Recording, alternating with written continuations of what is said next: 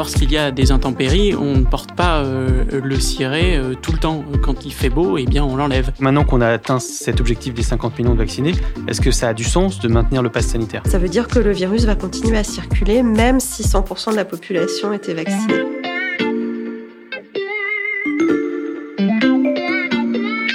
Salut, c'est Xavier Yvon. Nous sommes le mardi 28 septembre 2021. Bienvenue dans La Loupe, le podcast quotidien de l'Express.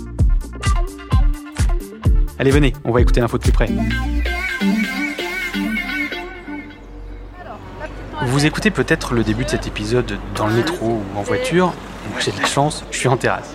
J'avais perdu l'habitude hein, à force de voir les bars fermés, mais je peux à nouveau prendre un petit café le matin, tout près de l'Express, avant d'aller enregistrer la loupe. J'aime bien regarder passer les gens. Ils n'ont pas de masque, on voit leur visage, ils sont un peu chiffonnés le matin. Mes voisins se font même la bise, ils sont juste à côté puisque nos tables ne sont plus séparées d'un ou deux mètres. Alors bon oui, j'ai dû montrer mon passe sanitaire avant de m'installer, mais d'après ce que je lis dans le journal par-dessus l'épaule de mon voisin, il est question de suspendre ce passe dans certains départements. Je vais regarder la liste. Salut Xavier Ah salut euh, Tiens, ce collègue, ça fait des mois que je l'avais pas vu. On est de plus en plus nombreux à retourner au bureau. Bref, je me dis que ça ressemble de plus en plus à la vie d'avant ou à la vie d'après. Euh, je ferme les yeux, je savoure un peu avant de commencer ma journée. Pandémie, pandémie, vaccin, vaccin, immunité collective, gestes barrières, variant alpha, variant bêta, variant delta, variant troisième dose, troisième dose, troisième dose, troisième dose, Covid. Ouh là là, je me sens beaucoup moins zen tout d'un coup. Euh, oui, cette rentrée a des airs de sortie du tunnel, mais les derniers mois nous ont prouvé qu'après le calme venait souvent la tempête. Première vague. Deuxième vague. Troisième vague. Quatrième vague. Cinquième vague. À la loupe, on a eu envie de faire le point parce que, comme vous, on se demande quelle sera la prochaine étape de cette crise sanitaire. On ne change pas une équipe qui gagne. À l'Express, quand on a des questions sur le Covid, on se tourne vers Stéphanie Benz et Valentin Ekirch. Salut à tous les deux. Salut Xavier. Salut Xavier. Vous êtes journaliste au service science et vous suivez l'évolution de la pandémie euh, depuis presque deux ans maintenant. Vous avez donc connu toutes ces phases. Euh, comment vous décririez celle qu'on connaît actuellement? Eh bien, en ce moment, ça va mieux. L'épidémie euh, recule, ce qui veut dire que le, le, R est en dessous de 1, le taux d'incidence global est d'environ 70, euh, ce qui veut dire que c'est assez faible. Il y a deux situations d'inquiétude en Outre-mer avec euh, la Nouvelle-Calédonie qui connaît une situation euh, assez grave et la Guyane, mais globalement et sur le territoire métropolitain, l'épidémie recule. Est-ce que ça veut dire qu'on se rapproche de la vie d'après dont je rêvais en préambule? Est-ce que c'est un scénario envisageable dès cet automne? Alors malheureusement, Xavier, je pense que je vais te décevoir, mais euh, les épidémiologistes ne sont pas très optimistes pour cet automne. Euh, ils sont en réalité assez nombreux à annoncer un scénario de, de rebond épidémique, parce que d'abord, une partie importante encore finalement assez importante de la population n'est pas vaccinée. Donc le virus a encore euh, un terrain de jeu relativement vaste, alors bien moins vaste qu'avant, mais quand même, euh, il a encore euh, des possibilités de trouver des personnes à infecter facilement. Ensuite, on sait que le, la météo joue quand même un rôle. On a remarqué depuis le début de l'épidémie que quand il fait mauvais, qu'on reste chez nous, qu'on est plus à l'intérieur, ça correspond souvent à des phases de, de rebond épidémique. Et à cela s'ajoute aussi probablement un début de, baisse euh, de l'immunité des personnes qui ont été vaccinées en premier. Donc tout ça fait que mis bout à bout, on risque effectivement d'avoir euh, un automne alors qui ressemblera pas forcément euh, à celui qu'on a vécu l'année dernière, mais qui risque quand même d'être un peu plus compliqué que la période que l'on vit actuellement. Nous aurons probablement un autre variant qui arrivera dans le courant de l'hiver. Est-ce qu'il faut craindre, comme le prédisait le président du Conseil scientifique euh, Jean-François Delfrécy en juillet, qu'un nouveau variant succède au Delta? Le fait qu'un nouveau variant apparaisse, effectivement, reste tout à fait possible, et d'autant plus quand euh, le variant euh, Delta, qui aujourd'hui contient l'apparition d'autres variants parce que tout simplement c'est le plus contagieux, eh bien, sera endigué par l'immunité de la vaccination ou l'immunité acquise par des infections précédentes. Quoi. Les spécialistes de l'évolution des virus discutent de savoir s'il pourrait y avoir des variants encore plus contagieux que le Delta. Ils n'ont pas l'air d'en être si sûrs. En revanche, ils sont euh, certains que euh, des variants euh, résistants à l'immunité pourraient apparaître. Ça ne veut pas dire qu'ils vont apparaître, mais il y en a déjà certains qui circulent à bas bruit dans un certain nombre de pays, qui sont partiellement résistants à l'immunité, qui contournent partiellement l'immunité. Donc on n'a pas encore de véritable variant d'échappement qui a émergé, mais même ceux-là, ces variants partiellement résistants pourraient être problématiques. Hmm, c'est une possibilité. Bon, on a fait le tour des différents scénarios, plus ou moins rassurants, et ces scénarios, ils ont tous un point commun, c'est qu'ils laissent un certain flou sur la levée des différentes mesures sanitaires.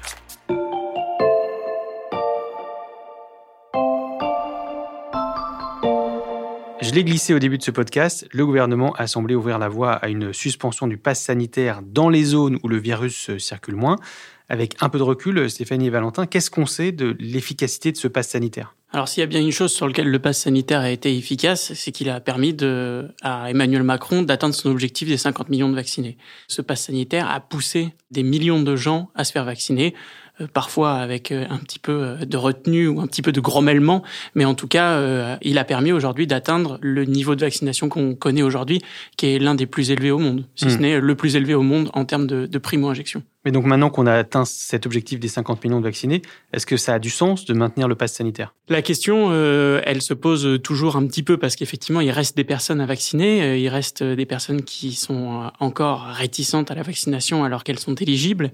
Et dans ces cas-là, effectivement, les contraintes que l'on va voir arriver, euh, eh bien, c'est le déremboursement à partir de euh, mi-octobre euh, des tests, c'est-à-dire qu'il deviendra plus compliqué de se faire tester et donc d'obtenir un pass sanitaire. Et ça, ça peut pousser les gens à aller se faire vacciner.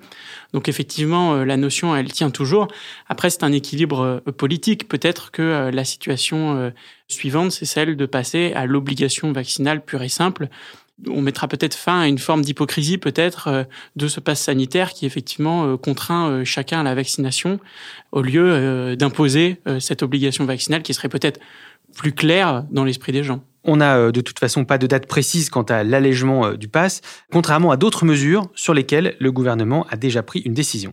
À partir du lundi 4 octobre, dans les départements où le taux d'incidence se stabilise au-dessous du seuil de 50 pour 100 000 habitants, le protocole scolaire passera en niveau 1, ce qui signifie euh, essentiellement que l'obligation du port du masque à l'école primaire y sera levée.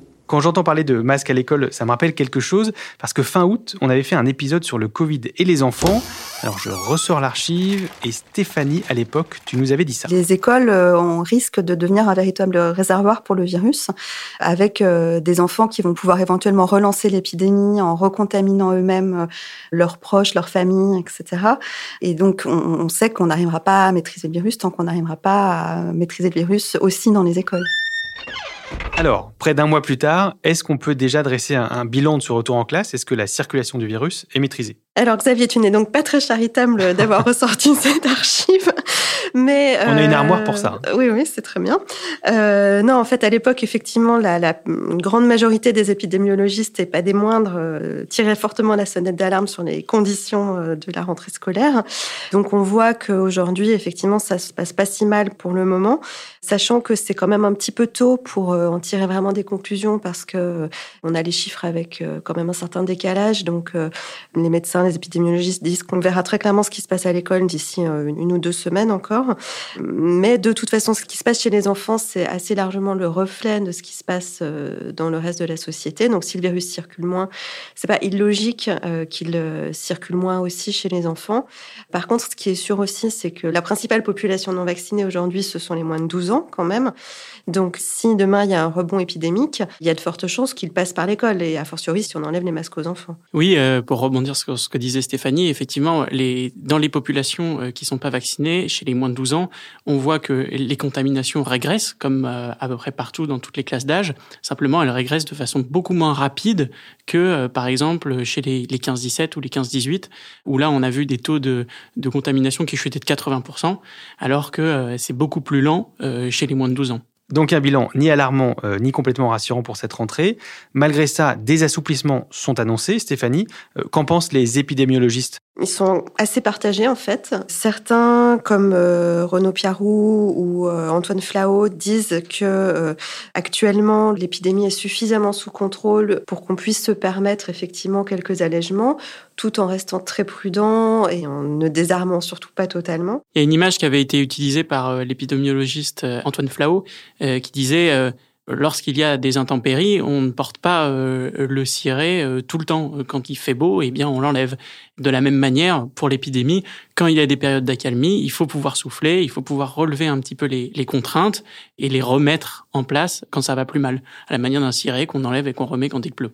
D'autres, en revanche, comme euh, Mahmoud Zourek, plaident pour euh, ne pas du tout euh, désarmer et rester avec les, mesures que l'on a actuellement, dans l'idée que, comme on arrive à faire baisser le, nombre de contaminations, il faudrait pouvoir aller encore plus loin et arriver le plus bas possible pour être dans la meilleure posture en cas de redémarrage des contaminations. Par exemple, si effectivement le, mauvais temps a, un impact, si on, est très bas, ça sera plus facile de contenir cet impact.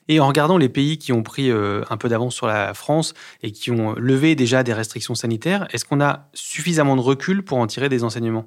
Alors le problème en fait c'est que des pays comme euh, le Danemark ou euh, le Royaume-Uni qui ont euh, déjà levé toutes les restrictions sanitaires sont des pays où les personnes fragiles, les personnes âgées, les, les, personnes à risque ont été très très bien vaccinées, ce qui n'est pas encore tout à fait le cas en France. Il y a encore une partie des plus de 80 ans qui n'est pas vaccinée du tout.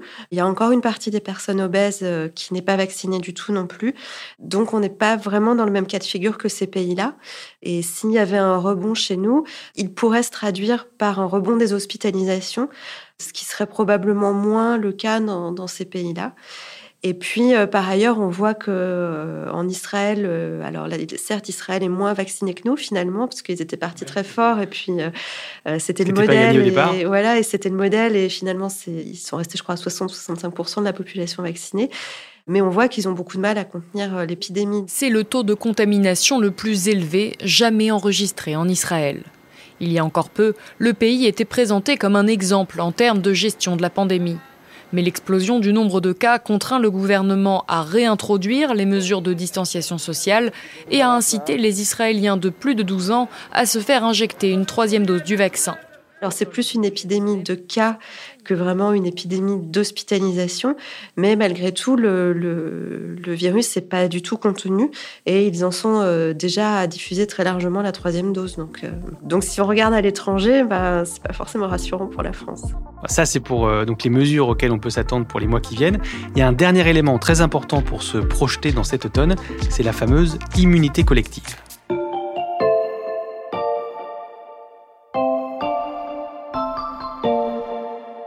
C'est l'apparition d'une immunité collective qui explique cette baisse. L'immunité collective est source d'espoir. qu'on appelle l'immunité collective. Peut-on encore compter euh, sur l'immunité collective pour imaginer une sortie de crise? Bon, on va tuer la formule euh, tout de suite, Stéphanie. Euh, dans un de tes articles pour l'Express, tu nous expliques qu'en ce qui concerne le Covid, l'immunité collective est un mythe. Pourquoi? Alors c'est un mythe effectivement. On a avec le virus première génération, on savait que si on vaccinait une large partie de la population, on arriverait à le contenir. Enfin en tout cas même avec 60-70% de la population, on aurait pu y arriver. Et là en fait on se rend compte qu'avec euh, la conjugaison de différents éléments, en fait on n'arrivera pas à l'immunité collective. Alors qu'est-ce qu'il y a comme euh, problème? C'est que d'abord le variant Delta est vraiment beaucoup plus contagieux, donc il faudrait réussir à vacciner une très grande partie de la population pour euh, arriver à le freiner. Et puis, par ailleurs, on voit qu'il y a des réinfections, que les vaccins ne protègent pas euh, à 100% contre l'infection. Et donc, ça veut dire que le virus va continuer à circuler, même si 100% de la population était vaccinée. Alors, il circulerait à bas bruit, mais il circulerait quand même. Et donc, ce concept d'immunité collective qui nous permettrait de nous débarrasser complètement du virus, eh ben, on voit bien qu'en en fait, on n'y arrivera pas et qu'on va devoir, d'une façon ou d'une autre, continuer à vivre avec le virus. Et donc que à terme, tout ce qu'on peut espérer de mieux, c'est effectivement évoluer vers une forme de virus endémique comme les autres coronavirus. Mais en tout cas, l'immunité collective qui nous débarrasserait définitivement du virus ou qui nous mettrait totalement à l'abri, comme avec la, avec la rougeole par exemple, où un, un niveau de vaccination de 95% suffit à nous laisser vraiment tranquille avec ce virus-là, ben, on n'y est pas du tout et on n'y sera pas. Bon, Stéphanie, tu viens de bien tuer le mythe de l'immunité collective. La question suivante, c'est est-ce que dans ce cas-là, la politique vaccinale a toujours un sens Bien sûr, la politique vaccinale elle a toujours un sens. D'abord parce qu'elle protège des formes graves et donc elle empêchera les gens d'aller à l'hôpital. Et puis, euh, plus on est vacciné, euh, meilleure la situation épidémique euh, sera et plus on sera protégé. Hmm, donc la vaccination reste un enjeu prioritaire. Un petit point rapide, on l'a dit dans cet épisode, on a passé le cap des 50 millions de Français vaccinés. Est-ce qu'on a atteint euh, le, plafond de verre dont on parle depuis quelques mois et depuis d'ailleurs quelques épisodes de la loupe? Euh, Ce plafond de verre, effectivement, il semble qu'on commence à l'atteindre. C'est vrai qu'aujourd'hui, on est clairement dans une phase où on touche les dernières personnes que l'on peut vacciner. Tout à l'heure, on a parlé euh, de la possibilité euh, d'une mise en place euh, d'une obligation vaccinale. Il y a une proposition de loi socialiste qui doit être déposée en ce sens devant les parlementaires. Et effectivement, elle devrait permettre de, de grappiller encore ça et là quelques personnes dans la vaccination. Mais le 100% de la population vaccinée, un peu comme l'immunité collective, ça reste un mythe. En attendant, pour ceux qui sont vaccinés, on en est euh, déjà à la troisième dose, alors ouverte pour les plus âgés et les populations à risque. Euh, il y a un débat pour la population générale. Mais ce dont je voulais parler euh, avec vous pour terminer, c'est d'un nouveau vaccin qui s'injecte, celui-là, dans le nez. Oui, exactement. Les scientifiques parlent de vaccin muqueux et il se présenterait sous la forme d'un spray nasal, en fait. L'intérêt, c'est qu'il permettrait de renforcer l'immunité muqueuse qui aujourd'hui n'est pas suffisamment euh, forte avec les vaccins euh, injectés euh, en intramusculaire. Ces vaccins-là génèrent une, bonne réponse immunitaire au niveau des poumons, mais pas assez au niveau de la sphère ORL, alors que ces vaccins en spray pourraient effectivement obtenir entraîner ce type d'immunité. Il permettrait, avec une bonne protection des muqueuses, d'éviter l'introduction du virus euh, dans l'organisme à travers les muqueuses. Et ça, ça a un impact direct sur la, la capacité à transmettre le virus. Ça bloquerait la transmission du virus. Et c'est un petit peu aujourd'hui le point faible des vaccins, euh, même euh, s'ils sont absolument excellents, ils n'empêchent pas forcément très bien la transmission. Donc ça pourrait être prometteur. Après, on n'y est pas encore, hein, parce que la plupart des vaccins muqueux de, de ce type-là sont tous euh, en essai, à ma, connaissance, en préclinique, donc euh, en essai chez l'animal. Donc, euh, ça ne sera pas forcément pour tout de suite, tout de suite. Et ça fera un dossier de plus à suivre pour nos deux spécialistes du Covid-19. Merci beaucoup, Stéphanie et Valentin. Merci. Merci. Stéphanie Benz et Valentin Ekirch, je rappelle qu'on retrouve tous vos articles sur le site de l'Express. Si vous avez aimé cet épisode, pensez à vous abonner et à nous mettre des étoiles sur vos plateformes d'écoute, par exemple Spotify, Apple Podcast ou Podcast Addict. Parlez de la loupe autour de vous. Cet épisode a été fabriqué avec Louis Coutel, Margot Lanuzel, Mathias Pengili et Lison Verrier. Retrouvez-nous demain pour passer un nouveau sujet à la loupe.